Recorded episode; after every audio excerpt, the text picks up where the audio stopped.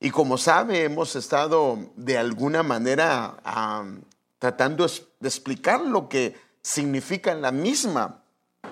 Vimos que eh, reivindicación significa dentro de los conceptos o sinónimo es recuperar, también vimos que significa redimir, también vimos que significa reparar, restituir, reconquistar, pero una de las cosas donde nos hemos enfocado más es en la palabra justificar.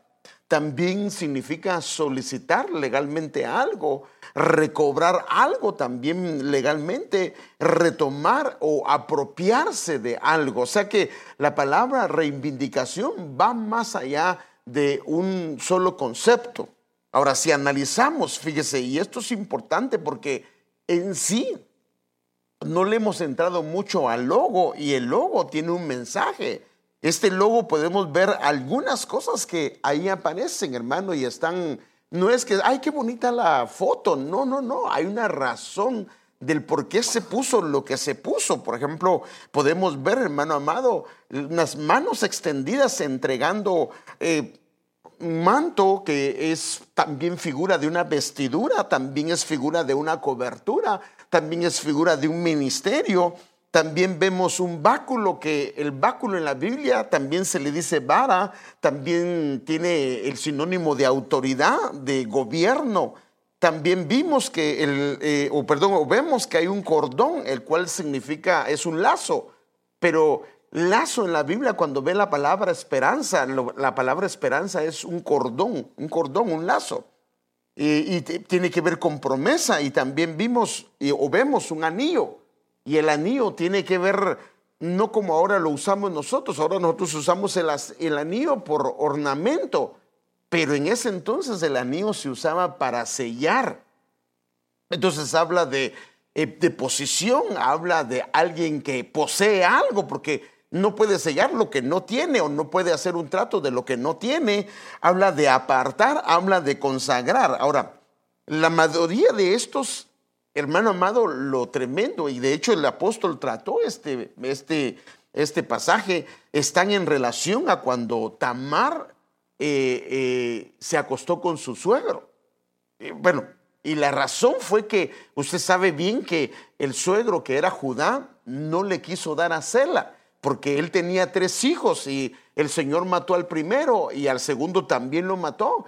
Y entonces eh, Judá pensó que el problema era Tamar y entonces la mandó con sus padres y dijo, no le quiero dar a mi hijo Sela porque él tenía, el que quedaba vivo, el hermano más cercano, tenía que levantarle descendencia al difunto.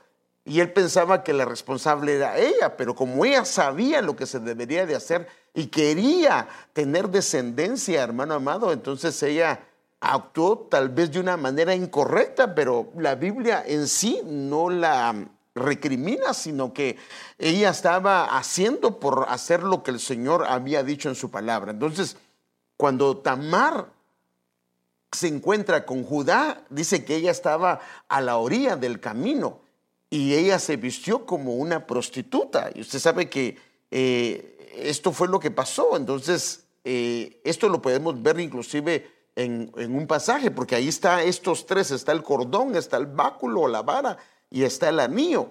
Eh, lo que nos faltaría nada más es el manto, pero ahí, ahí está en otros lados que vamos a estar viendo, pero si el Señor lo permite, yo quisiera que comenzáramos a ver los distintivos que hay acá para que podamos ver, aunque hay mucho que ver sobre la reivindicación, pero hoy me gustaría tratar uno de ellos. Entonces déjeme ver el contexto de donde se dio esto, de donde aparece.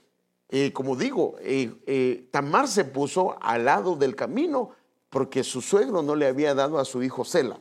Entonces dice, Judá la vio, perdón, Génesis 38 del 15 al 18, Judá la vio y Judá se había apartado de su padre y creyó que era una prostituta porque ella tenía el rostro cubierto.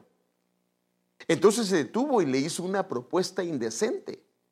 Déjame tener sexo contigo, le dijo, sin darse cuenta de que era su propia nuera. Y entonces ella viene y dice, ¿cuánto me pagarás por tener sexo contigo? Preguntó Tamar. Sigamos leyendo. Te enviaré un cabrito de mi rebaño prometió Judá. pero ¿qué me darás como garantía de que enviarás el cabrito? Le dice ella. Entonces él le pregunta, ¿qué clase de garantía quieres? Y entonces ahí es donde sale estas tres cosas que están dentro del logo. Respondió ella, contestó, déjame tu sello, tu sello de identidad. Ahora, fíjese qué tremendo, hermano. El sello tiene que ver con identidad también. Junto con su cordón, o en este caso el lazo, y el bastón, en la versión, la, Biblia de las Américas dice el báculo y la Biblia textual dice la vara. O sea que, eh, pero ¿por qué, ¿por qué lo traducen así? Porque esto es lo que significa la palabra. Dice, entonces dice, déjame tu sello de identidad junto con tu cordón y junto con tu bastón que llevas. Entonces Judá se los entregó, después tuvo relaciones sexuales con ella y Tamar quedó embarazada. Bueno, ¿qué significa entonces bíblicamente el, bordón o, la vara o el báculo o el bastón? Porque esto es lo que tenemos que ver, qué es lo que significa bíblicamente, porque si nos lo están entregando es porque lo perdimos. Pero fíjese que es lo tremendo.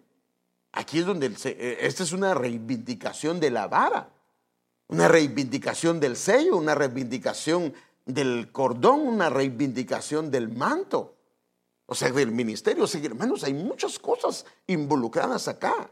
Entonces déjenme ver algunos conceptos que aparecen con relación a la palabra que aparece, porque solo me quiero enfocar en la vara. Luego vamos a ver los demás y de la vara yo quisiera, si podemos hablar algunos temas con respecto a esto. Entonces, por ejemplo, la palabra esta vara, bastón o báculo es una palabra hebrea que es 4294, que es mate. Mate. Y mire con qué tiene que ver. Tiene que ver con la vara, o sea, es una rama y se usa esta palabra cuando se habla de una tribu. O sea, que habla de un lugar de pertenencia. O sea, la vara es un lugar de pertenencia. Por eso inclusive cuando contaban y, metían algo para el pacto y apartaban algo para el pacto, lo hacían con la vara. La vara era un símbolo de meter algo para el pacto, era un lugar de pertenencia. Entonces, la vara de la, o sea, la vara de la, que te pertenece a, lo que es la tribu, es una, un sinónimo o una figura. La vara para castigar o corregir. También la vara tiene que ver con disciplina, tiene que ver con corrección. También esta palabra báculo, bastón o también tiene que ver con cetro, que eh, se usa también la palabra cetro en algunas partes para hablar de gobernar. Ahora, mire lo que entregó este hombre, de gobernar. Eh, también es una vara para pelear, porque inclusive se recuerda a David, David agarró la vara y el callado y con esto fue a, traer, por ejemplo, al oso y, al león que habían agarrado las ovejas. También hay un hombre, uno de los valientes, que con una vara le quitó a un gigante la espada y con ese misma lo mató. O sea, una vara para pelear también es un callado de pastor. Esto lo podemos ver y ahorita vamos a ver algunas cosas de eso. Es también bíblicamente, por eso la Biblia le decía y le habla. Por ejemplo, hay un versículo en Levítico 26, 26, donde el Señor dice, yo os quité el sustento de pan, pero realmente, como dice ahí, es yo os quité la vara del pan, porque la vara también era figura del el sustento. Eh, Miren, hermano, ya cuando comenzamos a ver eso, hermano, aquí hay muchas cosas que necesitamos que sean reivindicadas. Entonces, vemos también que la vara simboliza el poder espiritual, un poder. Por ejemplo, ¿se recuerda usted cuando se eh, confrontó a Aarón, perdón, Moisés y Aarón con los hechiceros del rey? ¿Qué fue lo que tiraron? La vara. ¿Y qué se convirtió? En culebras. Pero la vara era una figura de poder. Por eso es que hicieron que se convirtiera en eso. Y, la vara de Aarón vino y se comió las otras varas. En otras palabras, el poder que tenía el Dios de, de, Aarón era mayor que el de, el de todos los demás. Pero vamos que entonces simboliza también un poder que hay espiritual. de cambio de cosas, entonces podemos verlo. También la vara es un símbolo de autoridad. Ahora, hermano, y sobre esto yo quisiera irme, más que sobre las cosas, otras cosas yo quisiera hablar. Por eso digo que de todos vamos a comenzar a hablar, si el Señor nos lo permite, sobre lo que es el báculo. Y de ahí, con la ayuda de Dios, vamos a ir tratando los demás. Pero yo hoy me quisiera enfocar sobre la vara como símbolo de autoridad. También es una flecha lanzada por un arco, así se usa dentro de las veces que se hace en la Biblia. También es una, la vara es un símbolo de juicio. Entonces esto lo podemos ver nosotros eh, porque lo que le saqué aquí son las acepciones que tiene la palabra, solo que se lo puse de esta manera. Entonces, hay mucho que ver sobre esto y yo quisiera que pudiésemos, con la ayuda del Señor, comenzar a hablar sobre esto. Entonces, aquí viene el asunto. Si vemos que todo eso es una figura o es un símbolo de lo que Judá entregó, entonces al entregar Judá su báculo, su callado, su vara, entregó más que un simple palo. Si lo podemos ver, hermano. Entregó más que un simple palo. Porque es figura del sustento, es figura del poder, es figura de la tribu, de la pertenencia donde él es, de donde pertenecía, es figura de la autoridad. Entonces este hombre al entregar esto, entregó más que una vara.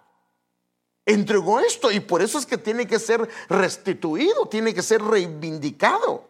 Ahora, lo que podemos ver entonces, hermano, es que una de las cosas por las que se puede perder la vara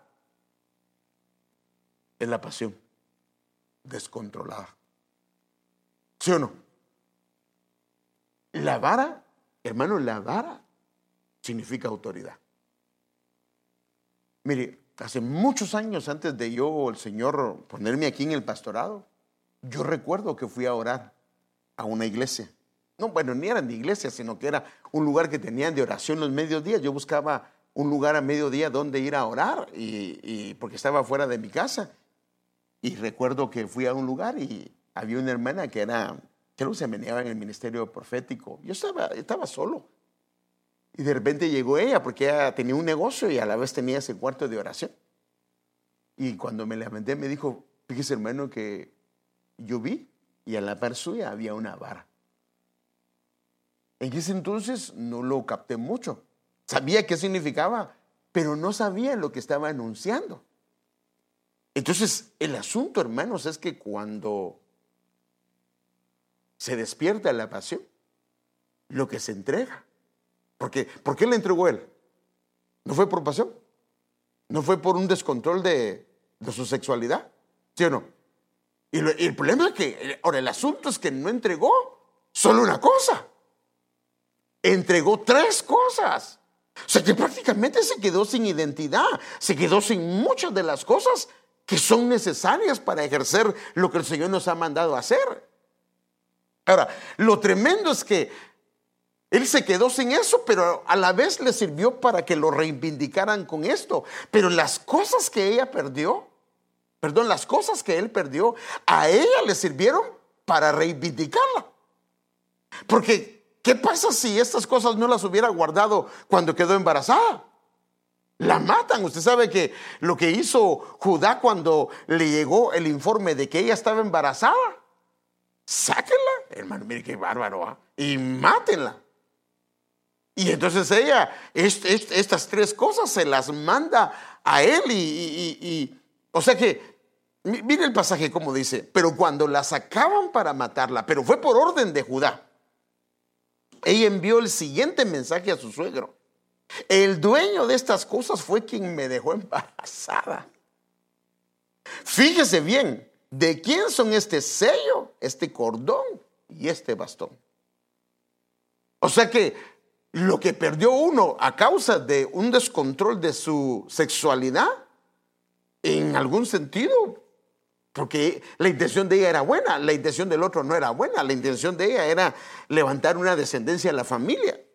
Entonces Judá lo reconoció enseguida y dijo, ella es más justa que yo. Ella fue justificada porque no arreglé porque no arreglé que ella se casara con mi hijo Sela y Judá nunca más volvió a acostarse con Tamar. Porque era su nuera. Pero fíjese qué tremendo. Ella tuvo gemelos. Y lo tremendo de esto, hermano, es que en la genealogía, la palabra genealogía es como decir los nombres, haga de cuenta que usted dice cómo se llamaba su tatarabuelo, su abuelito, su bisabuelo y todo eso. Esos son los nombres de ellos. Entonces usted puede ver su nombre. Pero entonces en la Biblia está registrado la genealogía, o sea, los nombres de los antepasados del Señor. Y dentro de los antepasados de Él aparece ella. Para, mí qué tremendo, hermano. La que fue reivindicada, la primera mujer, bueno, no la primera mujer reivindicada, pero al menos donde aparecen estos tres, porque la primera, bueno, hay varias, pero una de ellas es, una es, Sara, pero eh, ella, Tamar, porque acuérdense que Tamar era gentil, Tamar no era del pueblo de Israel. La mujer, primera mujer, por decirlo así, que es registrada en la Biblia, que es reivindicada con estas tres cosas, es Tamar. Entonces, por ejemplo, aquí lo puede ver usted, aquí ve la descendencia del Señor desde Abraham, Isaac, Jacob y Judá, y aquí ve a Tamar, y Tamar significa palmera. Eso es lo que significa su nombre. O sea que palmera habla de rectitud habla de perseverancia, habla, hermano amado, de algo muy hermoso. Ahora, fíjese, que esto es tremendo. Es la primera mujer gentil que es reivindicada con estas tres cosas. Pero lo tremendo de esto, hermano amado, es que ella es una figura de la iglesia, que la iglesia de alguna manera va a ser reivindicada con estas tres cosas. Pero lo tremendo de esto, hermano, es que de alguna manera el nombre de ella quedó plasmado en el templo del Señor. Porque en el templo del Señor, hermano, en el templo del Señor, estaba plasmada con palmeras. La Biblia dice que había palmeras por todos lados en el interior de la casa. O sea que el nombre Tamar no aparecía, pero la palmera aparecía. Y, y, si alguien decía, ¿ese es Tamar o es la palmera? O sea que ella, hermano, estaba, aparecía ahí. Esto es tremendo, hermano. Esto es tremendo porque entonces esto nos habla de muchas cosas, o sea que nos habla de cómo entrar a su morada y permanecer. Acuérdense que hay unos pasajes que dice, al que venciere yo lo haré columna, yo lo haré parte de su interior, de la casa del Señor. Entonces vemos que Judá, en este caso, eh, Abraham es la primera generación, Judá es la cuarta generación. Y usted sabe que el 4 habla de equilibrio y Judá significa alabanza. También viene Raab, es otra gentil, es orgullosa, es, su nombre significa orgullosa, significa ancha. Pero mire quién la, eh, quién la cubrió, fue en este caso Salmón, y su nombre significa investidura. O sea que ese orgullo, ese, esa, él, él la cubrió. Él la terminó cubriendo. Y ella es, fíjese qué tremendo eh, y él es el número 10 y el 10 habla de orden, o sea que la ordenó, la puso en orden. En, el caso del otro, eh, la metió dentro de la alabanza, la metió dentro de un equilibrio y hermano amado, la metió hasta la misma presencia del Señor. Ah, en, el caso de esta, de, esta mujer Raab, la pusieron en orden porque ella también, hermano, tenía una procedencia incorrecta. Ahora fíjese, pues, ¿sabe, sabe ¿Sabe qué es lo tremendo? Que cuando comienza a ver, a excepción, fíjese pues, hay cinco mujeres ahí en la, en la genealogía del Señor. Lo tremendo es que tres de ellas tenían o se relacionan de alguna forma con prostitución. Porque Rab, ¿qué era? Era la jefa del prostíbulo. Mm, tal vez en algún momento dado también fue. Tal vez no, pero hay mucha probabilidad, ¿sí? Hay mucha probabilidad porque las que han estado ahí en algo han estado involucradas. Pero fíjese qué tremendo. Hablando de procedencias, que aunque su procedencia de estas mujeres era eh, que, de alguna manera incorrecta, el Señor las cubrió. Y aquí nos dice qué es lo que el Señor hace. En el caso de Tamar es, eh, es metida dentro de la alabanza, en el caso de la orgullosa es investida, y en el caso de Ruth, que significa, esta es otra gentil también, significa mi amiga, amistad, compañera, es cubierta por voz, que significa firmeza, pureza, perdón, fuerza que la afirma. De hecho, de hecho, dos de las columnas de la entrada del templo se llaman Boaz. Así aparecen, perdón, una Joaquín y otra Boaz. Y, algunos creen que es el nombre de él. Y en la siguiente es Betsabé. Ahora fíjense, Betsabé, de alguna manera, a los contemporáneos de ellas o a las mujeres la miraban no como una mujer buena, sino como una prostituta. ¿Sí o no? ¿Por qué? Porque, ¿cómo la consideraban a ella? Porque el rey sí es cierto que se metió con ella, pero ha de haber cedido, ¿no? Porque pudo haber gritado, pero no lo hizo. Y en este caso, la que la cubrió, el que ahora fíjese, vos es el número 11, habla de purificación, y David es el número 14, que es el bien amado. Entonces aquí podemos ver, hermanos amados, que eh, vemos cómo todo empieza con una reivindicación, pero uno de los distintivos de la reivindicación desde la primer gentil, y fíjese que bueno, una figura de la iglesia, porque la iglesia ahora, eh, hablando de la iglesia nuestra, es, pertenece a una iglesia gentil, pero que el Señor la introdujo. Ahora, dice que tremendo. Y la primera como que le dice, estas tres cosas son necesarias para meterlas dentro de la que se va a casar. Entonces a mí me gustaría tratar la primera, pero entonces quisiera ver diferentes aspectos de la vara. Pero uno de los que hoy me gustaría tratar se llama la autoridad. Hay varios, pero, pero yo quisiera empezar con, porque ahorita solo vi una palabra hebrea y solo una, pero yo quisiera ver varios aspectos de la vara, pero con el que me gustaría empezar es con este. Y esta es una expresión del Señor Jesús. Eh, por otras palabras, la vara se le había dado a él. Toda autoridad se me ha sido dada. Eh, cuando habla de toda, habla de algo absoluto. O sea, que toda, o sea, que no hay límite para la autoridad que se le ha sido dada. Ahora, la autoridad para nosotros, hermanos amados, es un concepto. ¿Sí o no? Es un concepto que significa algo. Pero recordemos que para los tiempos antiguos se manejaba esto no solo como un concepto, sino se visualizaba de manera gráfica. Por eso es que ellos tenían su sello, por eso es que tenían su vara.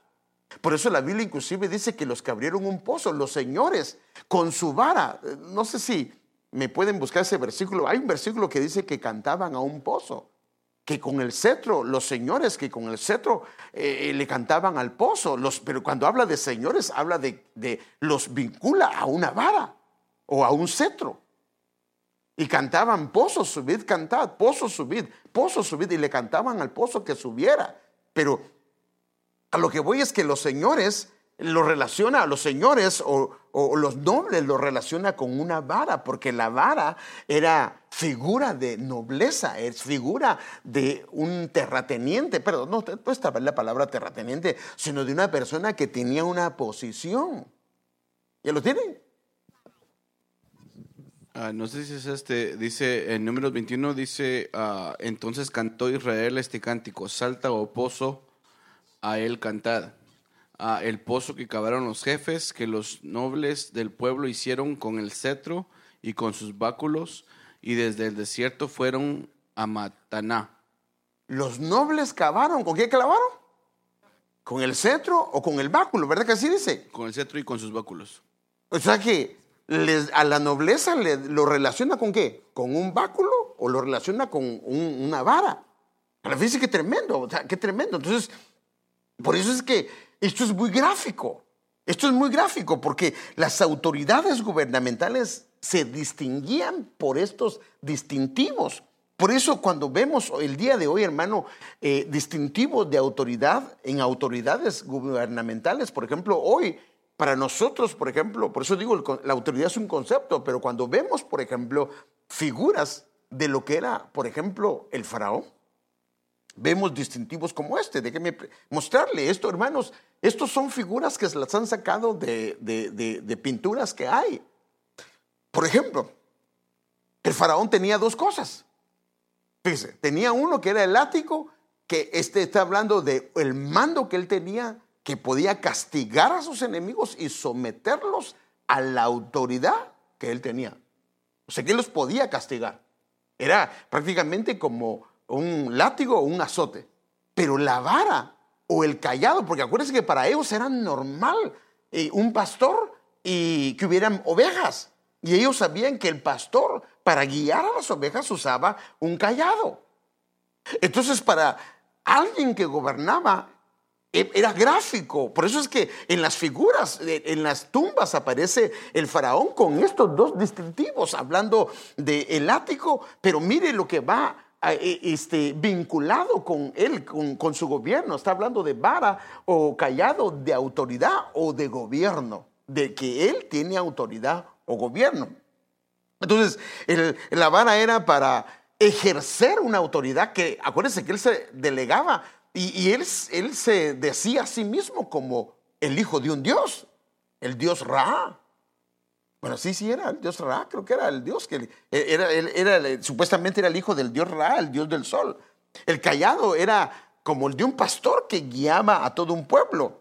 Entonces esto es importante, hermano, entenderlo, porque entonces el cetro habla de gobierno y la vara habla de autoridad. Y esto, fíjese qué tremendo.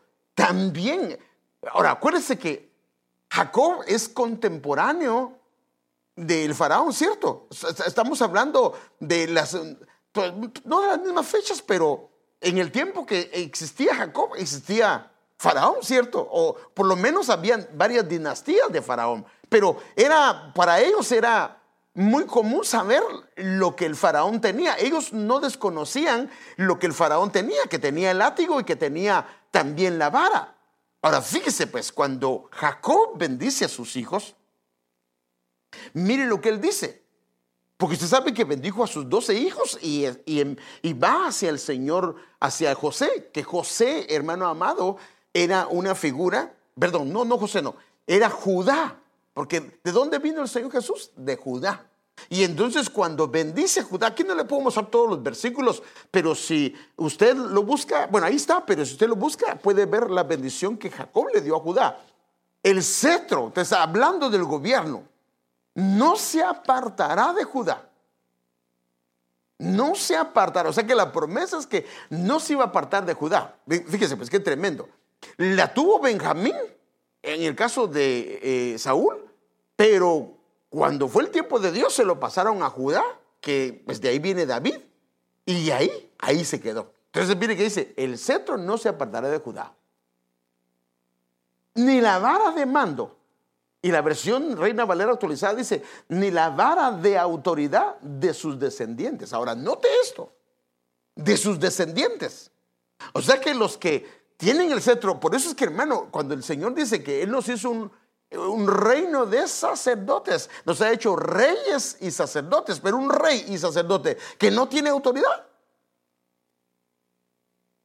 Entonces, mire, por eso, mire, ni la vara de mando o la, reina Valera, la vara de autoridad de sus descendientes. Ahora, fíjese pues, hasta que venga aquel a quien le pertenece, la versión eh, NBI dice, llegue el verdadero rey. Y estas, otras palabras, esta es una, eh, una profecía mesiánica. Está apuntalando hacia el Señor Jesús, aquel a quien todas las naciones lo honrarán. Entonces vemos, hermano, pero note cómo lo que era una, algo gráfico, un distintivo gráfico, eh, eh, lo están usando, así como lo usó el faraón, lo están usando para profetizarlo, en este caso a una, a una tribu, a una rama, a una vara, pero también lo están profetizando para el Señor Jesús y a los descendientes de ella. Este es, esto es importante entenderlo porque Vemos entonces que la vara, hermano amado, es tan importante dentro del pueblo del Señor. Entonces, por eso el Señor Jesús dice enfáticamente lo que eh, el tema dice. Por ejemplo, déjenme leérselo. Mateo 28 del 16 al 20. Pero los once discípulos se fueron a Galilea, el monte que Jesús les había señalado. Cuando le vieron, le adoraron, mas algunos dudaron. Ahora, antes de seguir con eso, es que, ¿por qué es que ellos dudaron? No dudaron de que lo estaban viendo, sino que ellos sabían perfectamente que el Señor iba a ascender, porque el Señor se los había dicho.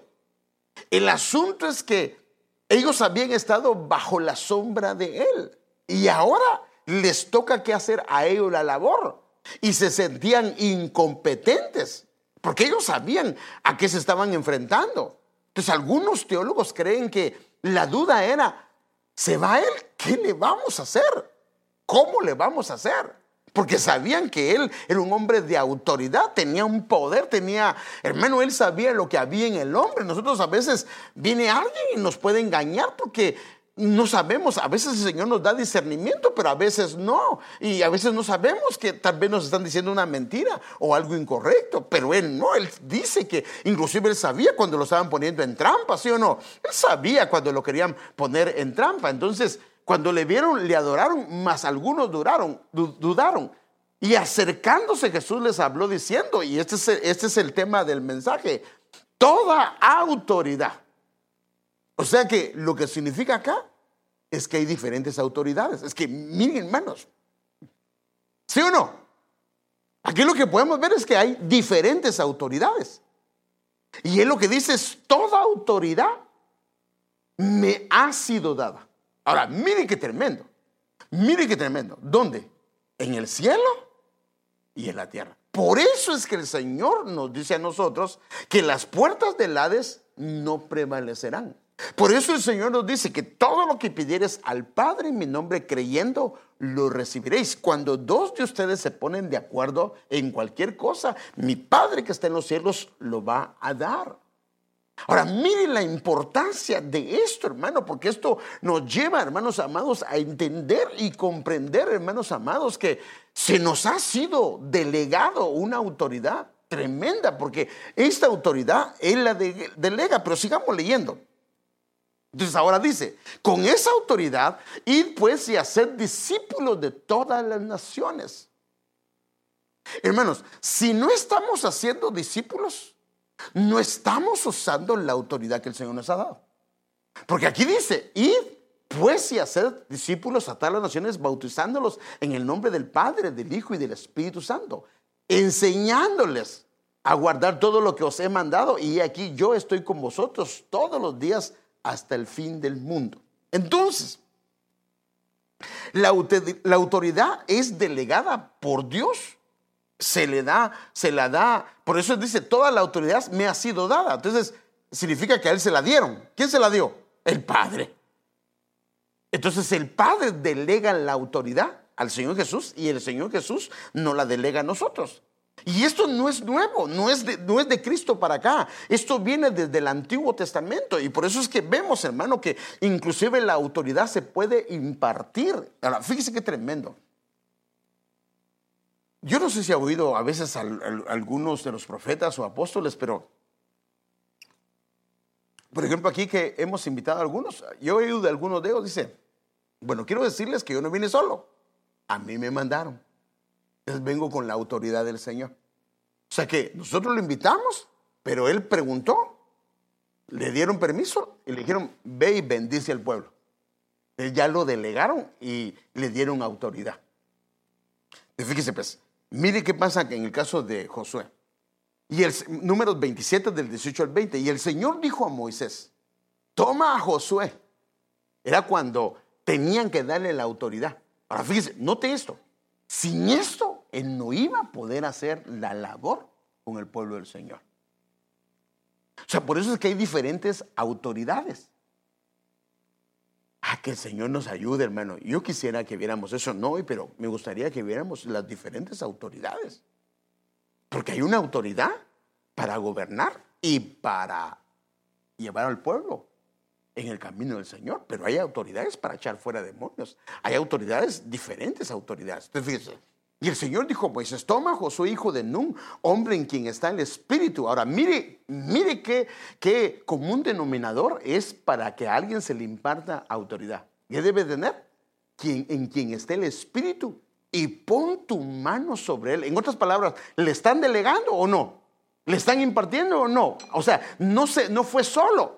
Porque por eso acuérdense de aquellos hombres que dijeron, Señor, en tu nombre echamos fuera demonios. Y sí lo hicieron. En tu nombre hicimos milagros y, y esto. Y él que les dice, no los conozco porque él nunca los envió. O sea que podría alguien hacer cosas de estas, pero es necesario que sea enviado. Es necesario que se delegue. Y entonces haz que se ponga delante del sacerdote Eleazar y delante de toda la congregación e impártele autoridad a la vista de ellos. Ahora fíjese, hermano, la razón por la que cuando, por ejemplo, a las ayudas ministeriales las pasamos acá y oramos por ellos, era para impartirles autoridad. O sea que si usted viene y se revela contra alguno de ellos, se está rebelando contra la autoridad que el Señor me dio a mí. No, pero es que yo a usted no le guardo respeto o esto o lo otro. No, no, no, no, no. Se revela contra la autoridad. O no, yo no me revelo contra Dios. No, se revela contra la autoridad. Porque detrás de la autoridad de la ayuda ministerial está el pastor y detrás del pastor está el Señor, el que nos ha puesto. No digo que no nos podemos equivocar, pero así es.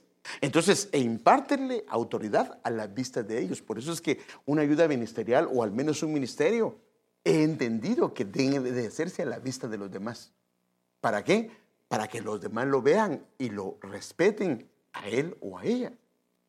Y pondrá sobre él parte de tu dignidad. O sea que al estarle impartiendo autoridad, se le está impartiendo también dignidad a fin de que le obedezca toda la congregación de los hijos de Israel. O sea, sin eso, va a batallar. Va a batallar.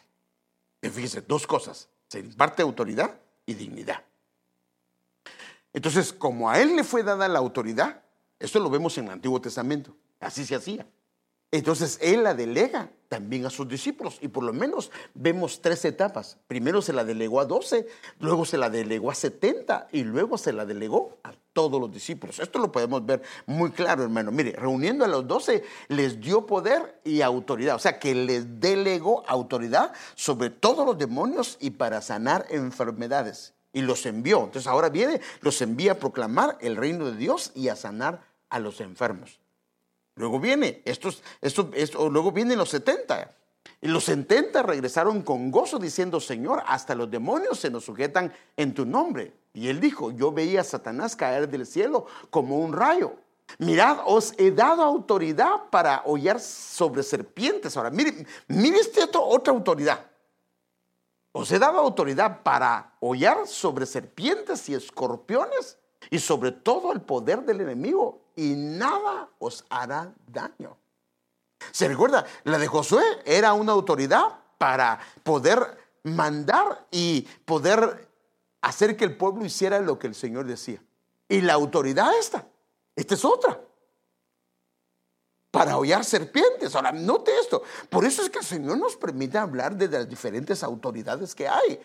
Porque esto quiere decir que Dios reparte sus dones o sus autoridades. Por eso él dice, a mí, al Señor, toda la autoridad se le dio. Y ahora viene él y la comienza a delegar. Porque dentro de la iglesia podemos trabajar en diferentes áreas. Algunos necesitan una autoridad para gobernar, otros otra autoridad para hollar serpientes, otros otra autoridad para administrar, otros otra autoridad en la alabanza, otros otra autoridad para echar fuera demonios. Pero miren, menos, no es la misma persona sino que son diferentes personas las que operan en eso, porque por eso es que somos un cuerpo. Y luego viene el Señor y asigna a todos los discípulos. Y Marcos 16, 15, les dijo, id por todo el mundo y predicad el Evangelio a toda criatura. El que crea y sea bautizado será salvo, pero el que no crea será condenado. Entonces, lo mismo que hizo con los primeros 12 y con los 70, les está dando también autoridad. Y estas señales, y fíjense pues, entonces ahora, como les delega autoridad, dice, y estas señales acompañarán a los que han creído en mi, en mi nombre, echarán fuera demonios, hablarán en nuevas lenguas. Pero ¿cómo lo pueden hacer si no hay autoridad? Tomarán serpientes en las manos y aunque beban algo mortífero, no les hará daño. Sobre los enfermos pondrán las manos y se pondrán bien.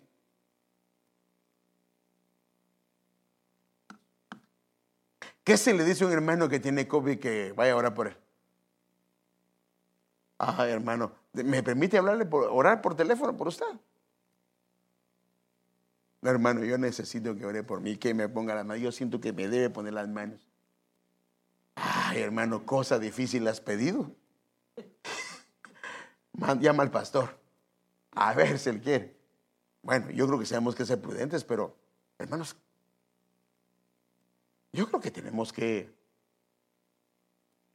pedir al Señor. mire, yo he creído firmemente que si Dios te manda a orar por alguien, ¿cómo te manda a orar por alguien? Imagínate que te encuentras en el camino un homeless lleno de llagas y lo que sea, y te pide que ore por ti. No sé que se me pase lo que este tiene. Hermano, si el Señor te lo puso en el camino, ¿crees tú que no vas a poner las manos y el Señor te va a guardar? El Señor te lo puso. El Señor te dio. Ahora, si tú andas buscando a los enfermos, es otra cosa, pero si el Señor te los pone, el Señor te está enviando y el Señor te va a dar la gracia y te va a guardar. Ahora, miren, pues el problema que hay ahorita, hermanos, es que usamos mucho la palabra prudencia y yo creo que sí tenemos que tener prudencia, pero ¿no será miedo? Hay una línea muy delgadita ¿va? entre el miedo y la prudencia. Prudencia sí tenemos que tener, pero ¿no será que a veces tenemos miedo? Ahora, aquí lo que nos dice es que toda autoridad se nos ha sido delegada. Entonces nosotros no debemos de tener miedo, sino el poder y la autoridad del Señor. Y a esto es lo que yo quiero llevarlo con esta autoridad. En la Biblia hay un principio bíblico, hermano, y a esto quiero llevarlo y le voy a explicar por qué. Mire, la Biblia dice, hay un principio, todo lugar que pise la planta de vuestro pie, os he dado. Tal como dije a Moisés. Ahora, su casa es el lugar que el Señor le ha dado. Le pertenece. ¿Ha consagrado ese lugar? ¿Debería el enemigo poder hacer estragos ahí? Ahora fíjese, mire. Como llevamos ya muchos años en el Evangelio, yo he visto dos cosas. He visto un lado que a todo se le reprende, ¿va? Se le reprende a la soda que se mira mal. Todo, se, todo se, se ven demonios en todo. ¿Sí o no? En todo se ven demonios. Le digo porque yo vengo de hace... Y en todo se ve demonios. Todo, todo se ve demonios. Pero el otro lado es que no se cree en eso. Y ni siquiera nos damos cuenta. Pero ¿qué si el enemigo está molestando en casa? ¿Qué si el enemigo está... Hermano, el problema es que el enemigo no necesariamente va a hacer cosas Obvio que si tú ves que se están cayendo los trastes de la casa, pues no tienes que preguntar qué es, ¿ah? sino que... Pero yo le hago una pregunta. ¿Por qué te estás peleando tanto con tu esposa? ¿Por qué te estás peleando tanto con tu esposo si no era eso lo que pasaba? ¿Por qué es que... Yo no digo que no nos enfermemos, nos enfermamos, hermano. Y hay cosas que son naturales y Dios permite y están bajo el control de Dios. Pero ¿y por qué salimos de una y entramos a otra? Y entramos a otra. Y entramos a otra. Como que hubiera un espíritu de enfermedad. Y lo que hacemos es vamos y buscamos al doctor. Y está bien. Pero la pregunta mía es, ¿y si fuera un espíritu inmundo? ¿Se va a curar con la medicina que me dé el doctor?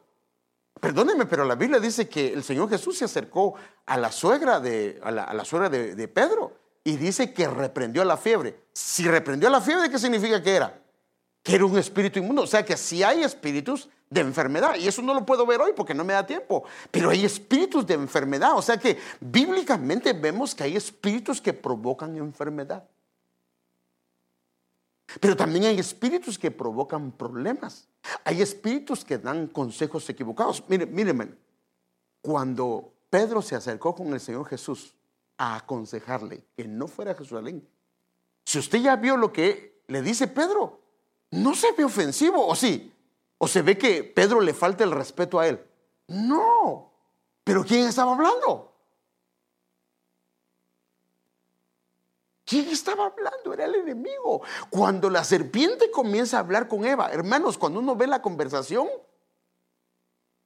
se ve la conversación, pero no se ve algo tan malo. Uno porque lo entiende y ahora lo ve desde mucho tiempo detrás y ve la, la astucia y todo eso. Pero ¿no será, hermano, que han estado entrando a nuestro terreno? Y hemos dejado que el enemigo comience a hacer estragos. Cuando se nos ha sido delegada toda autoridad. Claro, si tenemos la comprobación que, no, no, no, porque también hay veces que Dios permite cosas. Por ejemplo, en el caso de Pablo, acuérdese lo que él dice. Tres veces le pidió al Señor que le quitara ese azote. Ahora, ¿de dónde venía el azote? Del enemigo, pero ese sí fue Dios que lo permitió. Y él oró y el Señor le dijo, no te lo voy a quitar. Hermanos, fíjese pues, Saúl comenzó a loquear. ¿Y qué era lo que le vino? O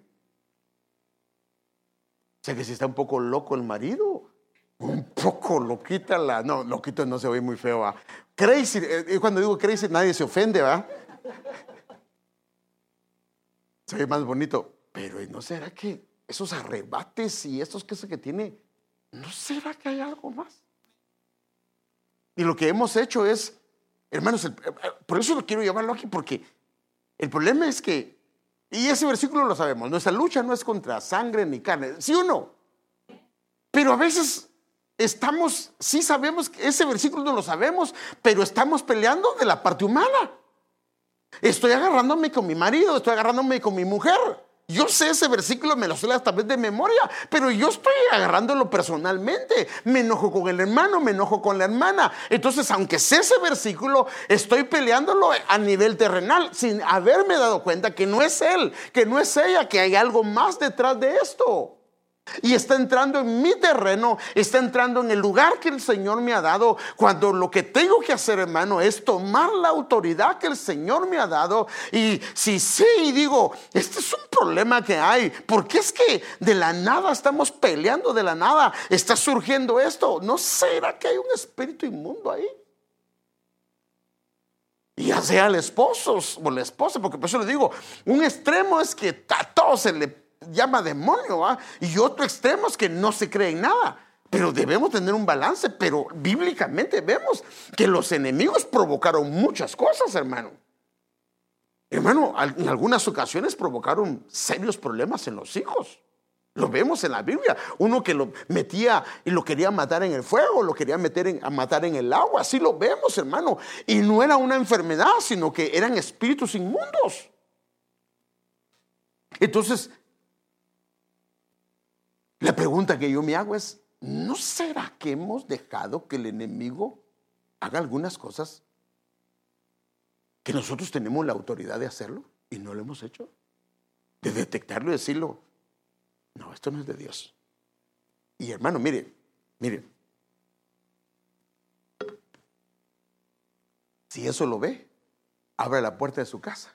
También le van a decir loco, pero Abre la puerta de su casa y diga, Señor, yo con la... Porque este, el lugar donde está tu casa, el Señor, todo lugar que, ese principio, todo lugar que pisare la planta de vuestro piso es vuestro. Yo te lo he dado. Se ha consagrado. Como ese lugar es suyo y el Señor se lo ha dado.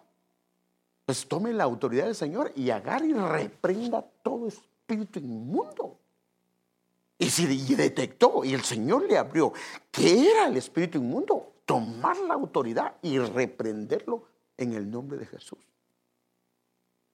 ¿No será que estamos perdiendo batallas? Porque no hemos detectado que esto no es humano, no es natural, sino viene de un trasfondo incorrecto. Y si nos, y si, y si nos hacemos a un lado y, no queremos pelear, tenemos que tener cuidado porque pueden haber estragos. En el lugar donde es nuestra casa, que el enemigo haga estragos. No está bien. Y si no queremos pelear, tampoco está bien. Mire, hay un pasaje que es muy fuerte, pero sí lo tengo que decir. Dentro de los que se califican que van a estar fuera, se califican los cobardes. ¿Alguien me puede leer ese pasaje? Está en Apocalipsis. Los cobardes son los que no quisieron enfrentar.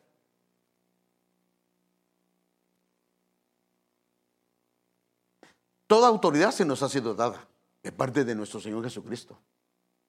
¿Por qué estamos perdiendo batallas dentro de casa cuando lo que tenemos que hacer es tomar la autoridad que el Señor nos ha dado y usarla? Porque vemos diferentes... ¿Lo tienes ahí? Ah, sí. Dice uh, en Apocalipsis 21.8, dice, pero los cobardes, incrédulos, abominables, asesinos, inmorales, hechiceros, idólatras y todos los mentirosos tendrán su herencia en el lago que arde con fuego y azufre, que es la muerte segunda. Sí, yo le hago la pregunta, ¿cuál es el pecado del cobarde? Pero, ¿verdad que el cobarde lo están comparando con, perdónenme, lo están comparando con pecados que tal vez uno al cobarde lo miraría como pecado? Hermanos, ¿verdad que no? ¿No lo miraría como pecado? Pero el cobarde lo están comparando con pecados bien fuertes. Entonces, hermanos, tenemos que tomar la posesión que el Señor nos ha dado. Tenemos que, hermano amado, detectar si esto no es normal. Por eso digo, hay cosas que son normales, pero hay cosas que, ¿por qué otra vez en esto? ¿Por qué otra vez en esto? Cuando y el Señor nos dio victoria, ¿no será que tenemos que tomar la autoridad que el Señor nos ha dado? Y agarrar y abrir las puertas de la casa y reprender en el nombre de Jesús. Y, mejor si es con nombre. Por ejemplo, en este caso, si vemos que yo y mi esposa nos estamos peleando y a cada rato por, de la nada, espíritu de contienda en el nombre de Jesús te vas fuera. Y si, eh, por ejemplo, nos estamos enfermando, salimos ya de una y volvemos a entrar a otra, salimos de una y ¿no será que hay un espíritu de enfermedad? Hermanos, yo sé que usted ya lleva años en esto y para usted no es nuevo, pero si hay espíritus de enfermedad, bíblicamente están ahí y aparecen, hermano. Pero, ¿cuándo ha reprendido un espíritu? no, me, no, me, no, me, no me conteste. ¿Cuándo fue la última vez que reprendió un espíritu de enfermedad? No lo que hicimos fue ir a tomar la aspirina o ir al doctor, fue lo primero que hicimos y nos dan la medicina y no pasa nada. Ahora acuérdese, aparte son tratos que Dios tiene con nosotros porque quiere trabajar mi alma. Pero si no es eso, ¿por qué no le preguntamos al Señor, Señor, ¿de dónde viene esto? ¿O no, hermanos? Porque está haciéndole daño a mi casa, está haciéndole daño a mi familia. Mis hijos están enfermando, mis hijas están enfermando, mi esposa, mi esposo, eh, eh, eh, hermano, o, las finanzas están viniendo para abajo y, hemos sido fieles al Señor. ¿Qué está pasando? ¿Hay devorador de finanzas o no? Si hay, bíblicamente hay, hermano, devorador de finanzas. Entonces, toda autoridad se le ha sido dada a Él. Y necesitamos retomar la autoridad que el Señor nos ha dado, una reivindicación de la autoridad. Tal vez la perdimos por diferentes cosas, y, ese, ese, ese, valor es, hermanos, la Biblia lo dice que Él no nos ha dado un espíritu de temor ni de cobardía, sino un espíritu de poder y de dominio propio. Eso lo dice la Biblia, hermano. O sea que ese es el espíritu que tenemos. Ahora, ¿quién? ¿Solo el pastor? No, a todos se nos ha sido dado ese espíritu, hermano. Pero lo que pasa es que hemos dejado, hemos cedido dentro de nuestra casa, hermano. Afuera, pues ni modo hace y deshace porque es el príncipe de este siglo. Pero dentro de tu casa, tenemos que tomar el lugar que el Señor nos ha dado tenemos que tomar. Y el enfoque de hoy es, hermano, que tomemos la autoridad que el Señor nos ha dado. Que la tomemos en el nombre de Jesús. Y hermanos, usted mejor que nadie sabe lo que hay en casa. Si, si gracias al Señor está todo bien. Mire, hermano, en su casa es el lugar donde debe de haber reposo. Entonces, pero si hay lío, imagínense qué rico es, qué, qué, rico puede ser si llega a la casa y la mujer empieza o el hombre empieza y los hijos empiezan. Hermano, no es un reposo para el esposo. La idea de llegar a la casa es que llegues y estés feliz, estés contento, disfrutes el tiempo que está. Porque ese lugar te lo ha dado Dios. Sobre el mundo vendrá aflicción, confusión, pero sobre ti dice, eh, mandaré eh, luz, mandaré resplandor. Por eso es que, hermano, aún con el destructor que venía sobre Egipto, había muerte por todos lados, pero en la casa de los israelitas había luz y se estaban comiendo el cordero. Toda autoridad se nos ha sido dada de parte de Dios. Entonces yo quiero animarlo hoy, que tomemos la posición que el Señor nos ha dado. Y si estamos detectando, pero lo que tenemos que hacer es observar, si estamos detectando, y esto, esto no está bien. ¿De dónde salió? Porque el Señor pide permiso, pero el enemigo no pide permiso. No le pidió permiso a la suegra de Pedro. Claro, el Señor glorificó su nombre. Pero la pregunta es, ¿cuánto tiempo pasó tirada la mujer, la, la suegra de Pedro? ¿Cuánto tiempo? Entonces yo creo que tenemos, hermanos, porque a lo que quiero llevarlo yo si están pasando cosas, ¿por qué no preguntamos al Señor? Señor, ¿de dónde vienes? Esto está, dañando la casa, está dañando el hogar, está dañando a mi hijo, está dañando a mi hija, está dañando a mis hijos. Y ellos no eran así, no estaban así. Y de repente comenzaron. Primero, ver si hay alguna puerta cerrada, si hay pecado. Y fíjese que por eso es que nosotros, hermanos, tenemos que orar por el pecado de nuestros hijos como lo hacía Job. Perdona el pecado de nuestros hijos. Si han pecado, perdónalo. Y si el Señor nos habla y dice, no, no, no, el enemigo está. Hermano, si se metió al huerto, donde era, o sea, por lo que podemos ver es que sí se puede meter. Porque el huerto, ¿a quién se lo había dado? A Adán. A Adán. Se lo dieron a Adán. ¿Tenía pecado, tenía pecado Adán? ¿Tenía pecado Eva? Y se metió. Y lo que no se dio cuenta Adán es que comenzó a trabajar con la esposa. Miren los estragos que hizo. Entonces, hermanos, ah, tengo que dejarlo ahí. Ya no me da tiempo de seguir. Imagínense, tenía varias cosas para ver con usted, pero quería ver la, cómo, para entender la terminología necesitamos entender algunas palabras y, quería ver las palabras, esas palabras, pero vamos a dejarlo ahí, vamos a dejarlo ahí. Entonces, Dios nos ha dado la autoridad, nos ha delegado, nos ha impartido. Y hermanos, por favor, tomemos el lugar que el Señor nos ha dado en nuestra casa. Yo le hago una pregunta.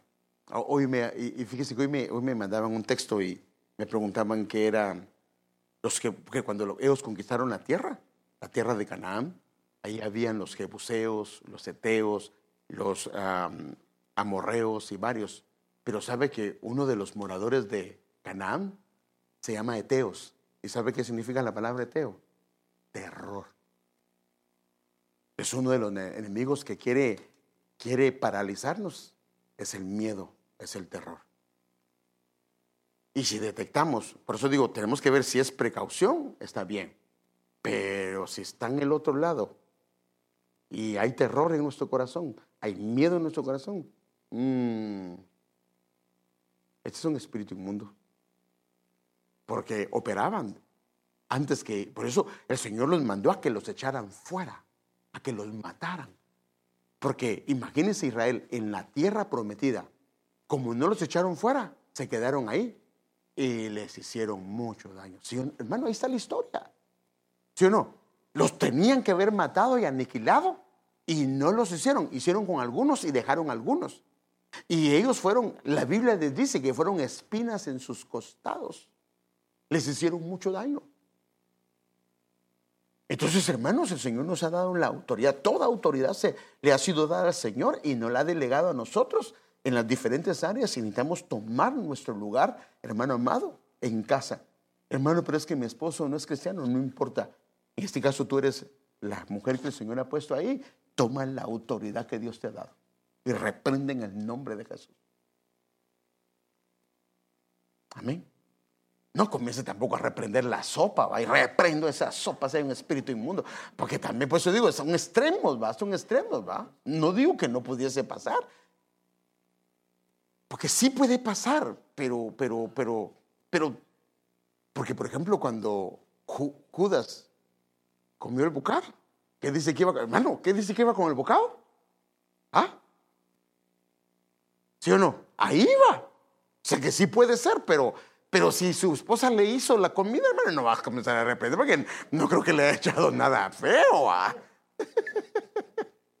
es cuando va uno a un lugar a comer que no sabe y si puede uno y, todo eso, pero a lo que me refiero, hermanos amados, es que tampoco nos vayamos al otro extremo, sino lo que quiero con la o lo que el Señor quiere con la ayuda de Él es que nosotros tomemos nuestra autoridad y detectemos de dónde viene aquello. ¿Por qué se está produciendo? ¿Qué es lo que está pasando? ¿Por qué lleva tanto tiempo? ¿Por qué no estaba? Y de repente salió de la nada. ¿No será que tiene un trasfondo incorrecto? Amén. Amado Padre, estamos delante de tu presencia. Señor, te suplicamos, te rogamos, te imploramos con todo nuestro corazón, con toda nuestra alma. Que Señor abras nuestros ojos espirituales, nuestros oídos espirituales y nos ayudes a ver, Señor. Señor, hemos entendido que la casa, el trabajo, el negocio que nos has dado nos corresponde porque tú no lo diste. No lo diste para el beneficio nuestro, no lo diste para morar, para vivir en paz y Señor, si el enemigo se ha metido para hacer estragos, Señor, o Padre, o ha tocado nuestra salud y no es tu mano, Señor, y no eres tú, queremos pedirte que nos abran los ojos, nos reveles, Señor amado, abras nuestro entendimiento, nuestros ojos espirituales y ayúdanos a tomar, a tomar las armas poderosas que nos has dado, porque nos has dado armas armas poderosas, Señor, para la destrucción de fortalezas, para la destrucción de fortalezas, Señor amado.